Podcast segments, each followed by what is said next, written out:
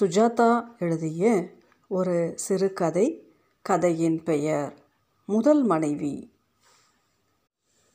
கல்லூரியிலிருந்து திரும்பி வருவதற்குள் மழை பலமாகி கடைசி பர்லாங்கில் ராஜலட்சுமி நனைந்து விட்டால் போதாக்குறைக்கு பஸ் ஒன்று உற்சாகமாக சகதியையும் சேற்று நீரையும் அவள் மேல் வாரி இறைத்துவிட வீட்டு வாசலை அடையும் போது கோபம் மூக்கு நுனியில் துவங்கி இருந்தது பால்காரன் வரவில்லை. மேனகா சாவியை எடுத்துக்கொண்டு சென்று விட்டால் பூட்டின வீட்டுக்குள் டெலிஃபோன் பிடிவாதமாக ஒழித்து கொண்டிருந்தது. கோபம் இப்போது அவள் பார்வையை மறைத்தது. கைகளை இறுக்கி அழுத்தி கொண்டதால் ரத்தம் செத்து மணிக்கட்டு வெளுப்பாகி இருந்தது. ராஜலட்சுமி கோபத்தை குறை கோபத்தை குறைத்தால்தான் பிளட் ப்ரெஷர் விலகும். பால் வராவிட்டால் என்ன? மேனகா கொஞ்சம் லேட் ஆனால் என்ன? டெலிஃபோன் ஒழித்தால்தான் என்ன? மேனகா சற்றே பயத்துடன் சைக்கிளிலிருந்து இறங்கினாள் அவள் பேண்ட்டும் பட்டனில் அலட்சியமாக இருந்த சட்டையும் ராஜலட்சுமியின் கோபத்தை இன்னும் அதிகரித்தன. எப்பமா வந்த? ஃபோன் அடிக்கிறது கதவை தர என அதட்டினாள் மேனகா ஈஸி மம்மி. சரி போடி கதவை தர முதல்ல. அப்புறம் பெரியவாளுக்கு உபதேசம் பண்ணு. லுக் அட் திஸ் நான் என்ன உபதேசம் பண்ணினேன்? கதவை திறந்து ஃபோனை நோக்கி ஓடி அதை எடுப்பதற்கு முன் ஃபோன் அடிப்பது நின்று போனது. ச என்று சோஃபாவில் விழுந்தாள். ரிலாக்ஸ் மம்மி முதல்ல ஈரப்புடவையை மாற்றலாமா என்றாள். அத்தனை கோபத்திலும் மேனுவின் அழகான சடையின் கருணாகம் போன்ற வளர்த்தி பயமுறுத்தியது. கல்யாணம் பண்ண வேண்டும் நல்ல கணவனாக பார்த்து என் கணவரைப் போல் இல்லாமல். ஃபோன் மறுபடி ஒழிக்க மேனு எடுத்தாள். Wrong number. எதிர் ஃபோன் மறுபடி ஏதோ கேட்க மேனகா ஆமாம் நம்பர் கரெக்ட் தான். உங்களுக்கு யார் வேணும்? மிஸ்ஸஸ் ராமச்சந்திரன்னு யாரும் இல்லை இங்கே. இரு என்று அவளிடம் இருந்து ராஜலட்சுமி ஃபோனை பிடுங்கிக் கொள்ள. யாருமா மிஸ்ஸஸ் ராமச்சந்திரன்? ராஜலட்சுமி ஃபோனை எடுக்கும்போது அவள் கரம் நடுங்கியது. ராமச்சந்திரங்கிறது உங்கள் அப்பா பேர். ஹலோ யார்? மிஸ்ஸஸ் ரவிச்சந்திரன் வீடுங்களா அது? நம்பர் கொடுத்தாங்க என்று கேட்டது நடுத்தர வயது பெண் குரல். ஆமாம் நீங்கள் யார்? நான் எம்ஆர் ஹாஸ்பிட்டல்லேருந்து மேட்ரன் பேசுகிறேன் என்ன விஷயம்? உங்கள் ஹஸ்பண்ட் இங்கே அட்மிட் ஆகி போன ஒரு வாரமாக நினைவு இல்லாமல் படுத்திருக்காரு. அட்மிஷன் ரெஜிஸ்டரில் அட்ரஸும் ஃபோன் நம்பரும் இருக்குது. சார்ஜஸ் யாரும் ஏதும் கட்டலை. அதுக்கு தான். அவருக்கு என்ன? த்ராம்பாசிஸ் நினைவு இல்லாமல் கிடக்கிறார். ஸ்கேன் எடுக்கிறதுக்கு எழுதியிருக்காரு டாக்டர். ஆனால் யாரும் பணம் கொடுக்காததுனால ராஜலட்சுமியே மேனகா உற்று பார்த்து கொண்டு இருக்க அட்ரஸ் சொல்லுங்கள் எம்ஆர் ஆஸ்பத்திரி தெரியாதா? பூந்தமல்லி ஹை ரோட்டில் ஈகா தேட்டர் தாண்டின உடனே திரும்பினீங்கன்னா. ரூம் நம்பர் சொல்லுங்கள் பதினாலில் படுத்திருக்கார். வரீங்களா? கேஷாக கொண்டு வந்தால் நல்லது. எத்தனை கொடுக்க வேண்டியிருக்கும்? ஆயிரத்தி எழுநூற்றி சொச்சம் பாக்கி. சரி வரேன் என்றாள் ராஜலக்ஷ்மி யாருமா? உங்கள் அப்பாடி. என்னவா? ஆஸ்பத்திரியில் பேச்சு மூச்சு இல்லாமல் படுத்திருக்காராம். அதனால் பணம் பாக்கியிருக்கான் டிஸ்சார்ஜ் வாங்கிட்டு. என்னம்மா பேத்துற? அவன் யார்? அவனை போய் நீ என்ன பார்க்குறது அவனெலாம் பேசாதம்மா. என்ன இருந்தாலும் உன் அப்பா அவர். No mummy. அந்த ஆள் உன்னை விட்டு எத்தனை வருஷம் ஆச்சு? அப்போது மேன மூன்று வயது குழந்தை. அவன் மூஞ்சி கூட தெரியாதம்மா. உன்னை தனியாக விட்டுட்டு யார் அவ? அவள் பேர் என்னவோ சொன்னியே. யார் அவ? புனிதவள்ளி. ராஜலட்சுமி ஈரப்புடவையை மாற்றிக்கொண்டு தலையை அவசரமாக வாரிக்கொண்டு பர்சில் இருக்கும் பணத்தை எண்ணி செக் புத்தகத்தை எடுத்துக்கொண்டால் என்னம்மா நான் சொல்ல சொல்ல காது கேட்கலையா? என்ன? அங்கே போக போறியா? ஆமாம் நீயும் வர. நோவே இந்த ஜென்மத்தில் நடக்காது. மீனு அப்புறம் விதண்டாவாதம் பண்ணலாம். இப்போ என் கூட வந்தே ஆகணும். நீ வேணும்னா பார்க்க வர வேண்டாம். மம்மி உனக்கு பைத்தியம் பிடிச்சிருக்கா? பவுடர் போட்டுக்கொண்டு நெற்றி பொட்டை விஸ்தாரம் பண்ணிக்கொண்டு பாரு உன் அப்பா இல்லை. என் கணவன் இல்லைனாலும் ஒரு ஸ்டேஜர்னு வச்சுக்கலாமே. Mummy you are unbelievable Bharat நாரி என்ன இப்படி ஒரு மதர் இந்தியா வேஷம்? பதினஞ்சு வருஷமாக எட்டி பார்க்காத பன்னாடைக்கு. அதுக்கு முன்னாடி பதினஞ்சு வருஷம் பழகியிருக்கேனே. இது பைத்தியக்காரத்தனம். நான் பரத்துக்கு ஃபோன் பண்ணி சொல்ல போகிறேன் எல்லாம் அப்புறம் வச்சுக்கலாம். வரப்போறியா? நான் தனியாக போகணுமா? ஆட்டோவில் போகும்போது மழை விடாமல் அவள் கால் ஓரத்து புடவையை நனைத்தது. சின்ன பள்ளங்களில் எல்லாம் துள்ளி துள்ளி அந்த ஆட்டோ செல்ல மலை இறைச்சலின் இடையே மீனும் புலம்பிக் கொண்டே வந்தாள். இந்த மாதிரியும் ஒரு ஆள் இந்த மாதிரியும் ஒரு மனைவி. பேசாமல் வா முதல்ல. அவரை போய் பார்க்கலாம். என்ன ஸ்திதின்னு. அந்த ஆள் போயாச்சு. காலு கிளாஸு. எதற்காக அவரை பார்க்க போகிறேன்? என்னை பாடுபடுத்தியதற்கு பகவான் கொடுத்த தண்டனையை கண்கூடாக ஊர்ஜிதமாக பார்ப்பதற்கா? இல்லை இன்னா செய்தாரை நாண வைப்பதற்காகவா? ஏன் தானோ இப்படி படபடப்பாக பதினைந்து வருஷம் காணாத கணவனை நோக்கி செல்கிறேன். இந்த லெட்டர் யார் எழுதியிருக்கா? படித்து பார்த்தியே கடைசியில் என்ன எழுதியிருக்கு? புனிதவல்லின்னு தானே. யார் இந்த புனிதவல்லி? யாராக இருந்தால் உனக்கு என்ன? ஃப்ரெண்டா இப்போதைக்கு அப்படித்தான். அப்புறம் கல்யாணம் பண்ணிக்க சான்ஸ் இருக்குது இப்படி கூசாமல் நேராக ஆணி அடிச்சாப்புல தாலி கட்டின பொண்டாட்டிக்கிட்ட சொல்கிறியே பிராமணா இது நியாயமா? நான் என்ன குறை வச்சேன் உங்களுக்கு? ஒரு குறையும் இல்லை ராஜி. பின்ன எதுக்கு இவ? இது வந்து ஒரு விதமான தேவையாயிடுத்து ராஜி. உனக்கு சொன்னால் புரியாது. உனக்கு எந்த விதமான குறையும் இல்லாமல் உங்கள் அப்பாவுக்கு தந்தி கொடுத்து வரவழையுங்கோ. வரவழைச்சா போச்சு. எனக்கு பயம் இல்லை.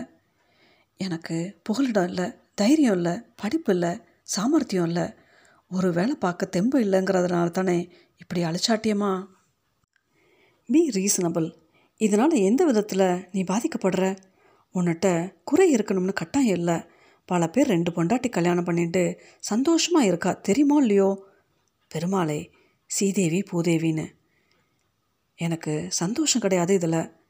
இப்போ யார் கல்யாணம் பண்ண போகிறதா சொன்னா ஒரு பேச்சுக்கு தானே சொன்னேன். அசடு போ மூஞ்சி அலம்பிண்டு பிள்ளையார் கோயிலுக்கு போயிட்டு வா. தயவு பண்ணி எனக்கு துரோகம் பண்ணிடாதீங்கோ. எனக்கு அப்பா அம்மா யாரும் இல்லை. அண்ணா வீட்டில் எனக்கு வாழ்வு இல்லை. ஒண்டியாக என்னால் எதுவும் யாரையும் எதிர்க்க முடியாது. ப்ளீஸ் என்னை கைவிட்டுறாதீங்கோ. ச அப்படி நடக்காது. எழுந்துரு. காலை விடு முதல்ல. மேனகா ரிசப்ஷனில் இருப்பதாக சொன்னால் எனக்கு யாரையும் பார்க்க வேண்டாம். சரி அரை மணி தான் காத்திருப்பேன் என்றால் எங்கேயும் போயிடாத செல்லம் ப்ளீஸ் இன்னைக்கு மட்டும் அம்மாவுக்கு ஒத்தேசே இருவான் அழாத போ. பதினாலாம் எண் அறையை மெல்ல அடைந்தாள் ராஜலட்சுமி. வெண்மை சக்கரத்திரை லேசாக ஃபேன் காற்றில் அசைந்து கொண்டு இருக்க ட்ரிப் கொடுத்து மார்பு வரை போர்த்தி அந்த ஆசாமி படுத்திருந்தான். வாயில் குழாய் சிறுகி இருந்தது. அறையில் வேறு யாரும் இல்லை. ராஜலட்சுமி படுக்கையில் கால் மாட்டை அணுகினால் கண்ணீர் இயல்பாக வடிந்தது. ராமச்சந்திரனின் முகத்தில் ஒரு வாரத்துக்கு உண்டான தாடி இருந்தது. ஊசிக்காக பொத்தல் பண்ணிய பல இடங்களில் கரு ரத்தமாக இருந்தது. வாய் திறந்திருந்தது. மூச்சு மட்டும் கேட்டுக்கொண்டு இருக்க கண்கள் மூடி இருந்தன. இந்த முகமா? இந்த முகமா? இதுவா நான் பிரிந்த கணவன்? நீ சிவப்பா நான் சிவப்பா சொல்லு. நீங்க தான். இதில் என்ன சந்தேகம்? சின்ன வயசில் கடுக்கன் போட்டுண்டு காது தொல்லைக்காத போயிருக்கும். வைரகணம் தாங்காம. எங்கப்பா பாப்பநாசம் மைனர் ஆயிரம் வேலை நிலம் ஒழிச்சு கட்டினார். வந்துட்டீங்களா? என்ற குரல் கேட்க திரும்பினாள். ஒரு நர்ஸ் விரைவாக உள்ளே வந்தாள். அவள் கர்ப்பமாக இருந்தாள் இவர்தான் இவர்தான். அவங்க சம்சாரமானீங்க ஆமாம்மா. ராஜலட்சுமி அவங்க பேர் நர்ஸ் சாட்டை எடுத்து கையில் எடுத்து நாடி பிடித்து கடிகாரத்தை பார்த்து கொண்டிருந்தால் இப்போ இவருக்கு எப்படி இருக்குது டாக்டர் சொல்வார் ஆமாம் ஒரு வாரமாக இந்த மாதிரி போட்டுட்டு போயிட்டீங்கன்னா எப்படிங்க யாருன்னு தெரியும்? ஸ்கேன் எடுக்கணும்னு நியூரோ என்ன சனத்துறாரு? இவருக்கு எப்படி இருக்குது அதான் பார்க்குறீங்களே. பெட்சோர் வராமல் பார்த்துக்கிட்டு இருக்கோம். அவ்வளோதான் பேசுகிறாரா மாற சொரிஞ்சா எப்போவாவது முழிச்சு பார்ப்பாரு. அந்த அம்மா யார்? முதல்ல வந்தாங்களே. பதில் சொல்லவில்லை. பேசாமல் டிஸ்சார்ஜ் வாங்கிக்கிட்டு வீட்டுக்கு எடுத்துகிட்டு போயிருங்க. இங்கே ஒரு நாளைக்கு இரநூத்தம்பது ஆகுதில்ல? ராமு சார் என்று வலுக்கட்டாயமாக ராமச்சந்திரனை ஆட்டினாள் நர்ஸ். திடுக்கிட்டு விழித்து கொண்டு பார்த்தான். நான் வந்திருக்கேன். என்றால் தலையணை மாத்திரலாமா கண்கள் கலங்கியிருந்தன எலும்பாக இருந்த கையை பிடித்தால் ராஜி வந்திருக்கேன் என்றாள். கண்கள் அவளை அடையாளம் தேடினவா? கண்டு கொண்டனவா? கண்டு கொண்ட பெண் துக்கப்பட்டனவா? எதுவும் தெரியாமல் மறுபடியும் கண் மூடிக்கொண்டான். பேசுவாரா? இல்லைங்க பேச்சு மூமெண்ட் எதுவும் இல்லை. லம்பார் பங்க்சர் எடுத்தப்ப கட்டி கட்டியாக ரத்தம். ஆகாரம்? எல்லாம் டியூப் வழியாக தான் என்எஸ் வந்தால் கேட்டுருங்க? டிஸ்சார்ஜ் பண்ணிவிட்டு வீட்டுக்கு எடுத்துகிட்டு ஒரு நைட் நர்ஸை போட்டு வச்சுக்கிறது தான் நல்லது. அவங்க யாரும் வரலையா? யார்? வந்து அட்மிட் பண்ணதோட சரி. ஒரு சிவத்த ஆள் அந்த அம்மா கூட வந்தார். என்னவோ அவங்களுக்குள்ளேயே பேசிக்கிட்டாங்க. அவளை வர சொல்லி ஒப்படைச்சிருங்கன்னு திருப்பி திருப்பி வாதாடிக்கிட்டு இருந்தாங்க. அவங்கக்கிட்ட கொஞ்சம் கடுமையாக கூட இருக்க வேண்டியிருந்தது. பேர் என்னவோ சொன்னாங்களே ராமு ராமுன்னு. கூப்பிட்டுக்கிட்டே இருந்தாங்க. புனிதவல்லி ரெண்டு ரெண்டு சம்சாரமா ராமு சார்? பெரிய ஆளு நீங்கள் என்று ராமச்சந்திரனின் கன்னத்தை லேசாக நர்ஸ் தட்ட அதற்கேற்ப தலையாடியது. நீங்கள் மூத்தவங்களா? ஆமாம் எத்தனை நாளாக இப்படி? ராஜலட்சுமி சட்டென்று முகத்தை மூடி விசும்பி விசும்பி அழுதாள். என்ன சொல்கிற நேரம்? அழுவாதீங்க கோவிப்பாரு. கண்களை துடைத்து கொண்டு கீழே என் பெண் மேனகான்னு பேர். வர சொல்கிறீங்களா வார்டு பாய் கிட்ட தகவல் சொல்லி அனுப்புகிறேன் டிஸ்சார்ஜ் வாங்கிட்டு போயிருங்க. செலவு குறையும். எனக்கு என்னவோ அதிக நம்பிக்கை தெரியலைங்க. நிறைய ரெஸ்ட் எடுத்தா சிலப்ப சரியாகும். பிரெட் ஏதாவது வேணுமா? சொல்லுங்கள் இதுதானே எங்கள் அப்பா? திடுக்கிட்டு திரும்ப மேனகா நின்று கொண்டு இருந்தால் இதானா அந்த ஆள்? சத்தம் போடாதீங்கம்மா. மற்ற ரூமுகளில் பேஷண்ட்டுக்கு இருக்காங்க இல்லையா? பாப்பா நீ இவர் மகளா? அப்படின்னு சொல்லித்தான் தெரியும். மம்மி பார்த்தாச்சுல போக வேண்டியது தானே. அப்புறம் ஆட்டோ பஸ் எதுவும் கிடைக்காது. இருமேனும் டாக்டர் வரப்போகிறாராம் அவரை பார்த்து. அவரை பார்த்து? என்ன விஷயம்னு கேட்கணும் யாராவது பொறுப்பேற்றுக்கணும்ல மம்மி இதில் நாம் தலையை கொடுக்கறது நல்லதா இல்லை? நான் கீழே ஆஃபீஸில் விசாரித்தேன் முதல் மூணு நாளைக்கு பேமெண்ட் பண்ணியிருக்கா. அதுக்கப்புறம் யாரும் வரல. பாக்கி மட்டும் ஆயிரத்தி எழுநூறுரூபா இருக்குது அதை கொடுத்தா தான் டிஸ்சார்ஜ் பண்ணுவா.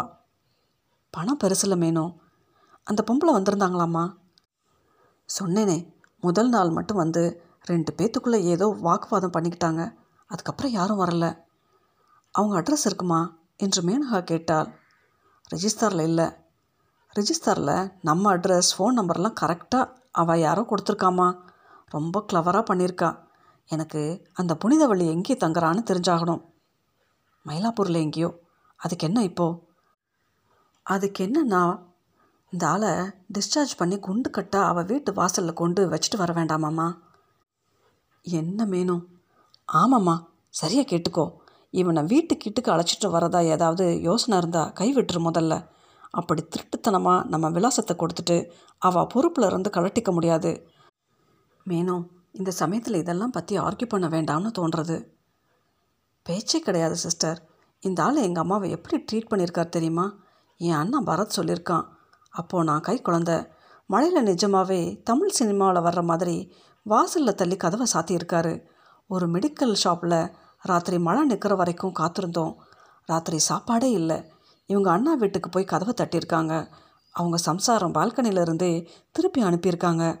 இதெல்லாம் இமேஜின் பண்ணி பார்க்க முடியாது உங்களால். வாங்க மம்மி போகலாம் அப்படியா? ராமு சார் அப்பேற்பட்ட ஆளானே என்று படுத்திருந்தவன் கன்னத்தை நர்ஸ் தட்டுவதற்கேற்ப தலை மறுபடி ஆடியது.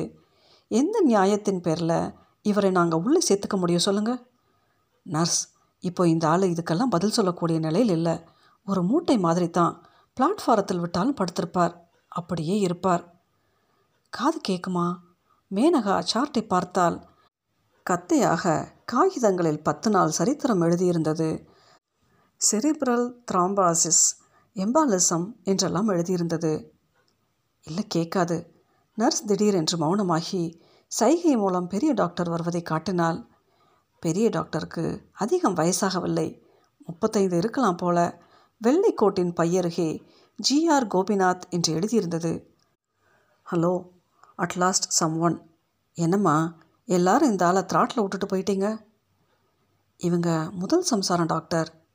யாராக இருந்தாலும் தினப்படி யாராவது பொறுப்பேற்றுக்கணும் அண்டர்ஸ்டாண்ட் நீங்கள் டாக்டரா Menaka தலையசைத்தாள் look young lady your father is really sick control பண்ணாத diabetes hypertension arterial thickening thrombosis ஆகி பிளட் கிளாட் ஆகியிருக்கு. அஃபீஸியாக இருக்குது எல்லாம் சேர்ந்து ஒரு பக்கமே பேரலைஸ் ஆகியிருக்கு. நிறைய கிளாட்ஸ் இருக்கும் போல். அதை கரைக்கத்தான். தொடர்ந்து மருந்து கொடுத்துக்கிட்டு இருக்கமே. ஒரு சிடி ஸ்கேன் எடுக்கணும். எந்த அளவுக்கு டேமேஜ்னு தெரியணும். யார் பொறுப்புன்னு பார்த்தா அட்மிட் பண்ணவங்க ஆளையே காணோன்றாங்க. ரொம்ப வினோதம். நான் சொல்கிறேன் டாக்டர் மீனு சும்மாரு டாக்டர் இவர் உயிருக்கு ஆபத்தா? அப்படி இல்லை. பெட்சோர் இல்லாமல் பார்த்துக்கிட்டு வேளா வேலைக்கு ஃபீட் பண்ணால் பத்து நாளில் சில ஃபேக்கல்டிஸ் எல்லாம் திரும்ப பெற சான்சஸ் இருக்குது எழுந்து நடக்க முடியாட்டாலும் ரைட் ஹேண்ட் கண்ட்ரோல் வரும்னு நம்பிக்கை இருக்குது doctor this pastor treated my mother like a shit என்று ஆரம்பித்த மேனகாவை திரும்பி நிதானமாக பார்த்து லுக் இந்த ஆள் என்னை பொறுத்தவரையில் ஒரு பேஷண்ட். இவர் பர்சனல் லைஃப்பில் எப்படி இருந்தாருன்னு எனக்கு அக்கறை இல்லை. கொலைக்காரனாக இருந்து பெயிலில் வந்தாலும் இதே ட்ரீட்மெண்ட் தான் கொடுப்பேன். எனக்கு இவர் ஒரு பல்ஸ் ஒரு மூச்சு ஒரு எக்ஸ்ரே ஒரு ஸ்கேன் இமேஜ் ஒரு சின்ட்ரோம் அவ்வளவு தான் அந்த ஸ்கேன் என்னவோ சொன்னீங்களே அது எடுக்க எத்தனை பணமாகும்? ஆஃபீஸில் கேளுங்கோ சொல்லுவா. நாளைக்கு எடுத்துடலாம். இவரை இன்னும் பத்து நாளைக்காவது வச்சுக்கிட்டா நினைவு வர சான்ஸ் இருக்குது இப்போவே நிறைய இம்ப்ரூவ்மெண்ட் மாறை பிராண்டினா முழிச்சு பாரு பாருங்க. Doctor Ramachandran wake up wake up Ramachandran wake up யார் வந்திருக்கா பாருங்க? வேக்கப் என மூர்க்கத்தனமாக அசைத்தார். பத்து நாள் கழித்து அவரால் பேச முடியுமா என்றால் மேனகா. பேச்சு வரத்துக்கு கொஞ்ச நாள் ஆகலாம். சொல்கிறத புரிஞ்சுப்பாரா? ராமச்சந்திரன் கண் விழித்து விழிகள் உருண்டன. இப்போவே அரசல் புரசலாக புரியும். என்ன ராமச்சந்திரன்? இது யார் சொல்லுங்கோ? உங்கள் டாக்டர். அவர் பதினஞ்சு வருஷமாக பார்த்ததில்ல டாக்டர். அப்படியா? எங்கேயாவது அமெரிக்காவில் இருந்தாளா? இல்லை அசோக் நகரில் என்றால் மேனகா. இப்போது மேனகாவை உற்று பார்த்த டாக்டர். சாரி பர்சனல் ட்ராஜடி போல இருக்குது சரியான அப்புறம் இந்த ஆளை ஒழிக்கிறலாம் கவலைப்படாதீங்க என்றார். நர்ஸ் அவர் போனதும் இந்தியாவிலே இவர் தாங்க பெரிய நியூரோ சர்ஜன் என்ன யங்காக இருக்கார் பாருங்க. மேனகா அதை கவனிக்காமல் மம்மி போகலாமா இல்லை ராத்திரி நான் இங்கேயே இருக்கேன். நீ போய் எனக்கு மாற்று புடவையும் டாய்லெட் செட்டும் கொண்டு வந்துரு. கார்த்தால காலேஜுக்கு ஃபோன் பண்ணி சொல்லிடு. நாலு நாளைக்கு வரமாட்டான்னு. அவள் சொல்வதில் கவனமில்லாமல் மேனகா தன் தாயையே ஆச்சரியத்துடன் பார்த்து கொண்டிருந்து திஸ் லேடி இஸ் அன்பிலீவபிள் என்றாள். சிஸ்டர் இந்தால் ஆள் சூட்டு தழும்பு இருக்குது. எங்கள் அம்மா புஜத்தில் மேனு ஜாஸ்தி பேசாமல் போறியா இப்போ? மேனகா படுத்திருந்த ராமச்சந்திரனை பார்த்து பாரியா பாரத பண்பாடு. விருட்டென்று புறப்பட்டு சென்றால் போனதும் நர்ஸ். இந்த வயசில் புரியாதுங்க என்று தன் வயிற்றை தடவிக்கொண்டாள் தினம் காலை மேனகா ஆட்டோவில் அவிஷ்கர் ரெஸ்டாரண்ட்டிலிருந்து அம்மாவுக்கு சாப்பாடும் மாற்று உடையும் கொண்டு வந்து கொடுத்து விட்டுத்தான். காலேஜ் போவாள். மாலை திரும்ப வந்ததும் காஃபி டிஃபன் வாங்கி கொடுப்பாள். தாய்க்கும் மகளுக்கும் அதிகம் பேச்சே இல்லை. ராஜலட்சுமி தான் இன்னைக்கு முழுச்சு முழுசாக என்னை பார்த்தார் என்பாள். அடையாளம் தெரிஞ்சாப்புல இருந்தது. கண்ணில் தண்ணி வந்தது. மருந்தோட ரியாக்ஷனாக இருக்கும் மம்மி. உன்னை ஒன்று கேட்கணும் என்ன? இவர் நிஜமாக பிழைச்சி எழுந்து நடமாடுறாருன்னு வச்சுக்கோ. என்ன செய்கிறதா உத்தேசம்? என்ன செய்கிறதுனா எங்கே தங்க போகிறார் எங்கள் அன்பான அப்பா? பரத்துக்கு எழுதினேன். அவனும் நம்பவே இல்லை. நம்ம கூட தான் நோவே நான் ஹாஸ்டல் போயிடுவேன் I just can't stand this rogue அதெல்லாம் அப்புறம் பேசிக்கலாம். முதல்ல பிழைச்ச எந்திரிக்கட்டும். அந்த புனிதவள்ளிக்கிட்ட இருந்து தகவல் உண்டா? இல்லை. அவள் கை கழுவிட்டான்னு தோன்றது. சக்கையாக உறிஞ்சிட்டு இந்த ஆளை கொட்டை துப்புறாப்புல துப்பிட்டா. அதை பொறுக்கி வச்சுட்டு இருக்கே மம்மி. நீ என்ன நிரூபிக்க விரும்புகிற ஒன்றும் இல்லை மேனோ. ஒன்றுமே நிரூபிக்க நான் விரும்பலை. இவர் உன்னை படுத்துனதெல்லாம் மறந்து போச்சா? இல்லை. பின்ன எதுக்காக? ஏதோ ஒரு அனாதைக்கு செய்கிறதா ஒரு மனிதாபிமானமாக வச்சுக்கலாமே. அதோட பழைய பந்தம்னு ஒன்று அது என்னவோ? எங்கள் தலைமுறையில் அழியாத பந்தம்னு தோன்றுது. Incredible lady. என்று அவள் அருகில் வந்து கன்னத்தோடு ஒட்டி தேய்த்து விட்டு சென்றாள் மேனகா. டாக்டர் கோபிநாத் எதிர்பார்த்தபடி எட்டாம் நாள் ராமச்சந்திரனுக்கு முழு நினைவு வந்து வலது கையை அசைக்க முடிந்தது. கண்களில் அடையாளம் தெரிந்தது. என்ன தெரிகிறதா? என்றாள் ராஜலட்சுமி. கண்களில் நீர் வடிய தலையை ஆட்டினான். பேச மாட்டாரோ? பேச்சு வரத்துக்கு இன்னும் மூணு நாலு நாள் ஆகும். அப்போது தான் உள்ளே வந்த மேனகாவை பார்த்து டாக்டர் புன்னகைத்து மேனகா நான் சொன்ன வாக்கை காப்பாற்றிட்டேன் உங்கள் அப்பாவுக்கு முழு நினைவு வந்துடுத்து என்னை என்னவோ கேட்கணும்னியே என்ன வேணால் கேட்டுக்கோ. த மேன் இஸ் யூலிசிட் நவ் சிஸ்டர் இன்னைக்கு வார்டு பாயை ஷேவ் பண்ணி விட சொல்லுங்கள் மேனகா தன் தகப்பனை கண் கொட்டாமல் பார்த்தாள். பேசுகிறாரா இல்லை. புரிஞ்சுக்கிறாரு. இவ யாரு தெரியுதா? கலக்கிய கண்கள் அவளை ஏறிட்டு பார்த்து அடையாளம் தேடின இவ மேனகா. அப்போ மூணு வயசு. உங்கள் பொண்ணு மேனகா மேனகா. ராமச்சந்திரனின் கண்கள் தம் மகளை மெதுவாக மெதுவாக நிரடின. மேனகா படுக்கை அருகே வந்து மிக அருகில் நின்றாள். சொன்னியாம்மா எட்டு நாளாக நீ இவருக்கு மூத்திரம் வாரினதையெல்லாம் சொன்னியாம்மா. உன்னை நடுத்தருவில் துரத்தி விட்டதுக்கு எப்படி எங்களை எல்லாம் வளர்த்த? சொன்னியாம்மா எப்படி ஆளாக்கின? எப்படி நீ வேலைக்கு போய் சேர்ந்து எங்களை படிக்க வச்சேன்னு சொல்லுமா? உரைக்கிட்ட சொல்லு.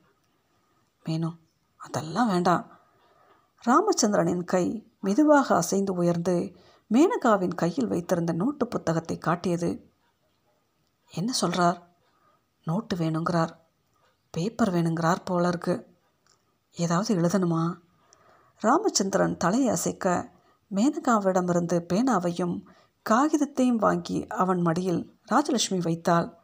ராமச்சந்திரன் விரல் இடுக்கில் பேனா வைக்க அவன் மெல்ல எழுதினான் புனிதவல்லி இங்கே சுஜாதா எழுதிய இக்கதையின் பெயர் முதல் மனைவி.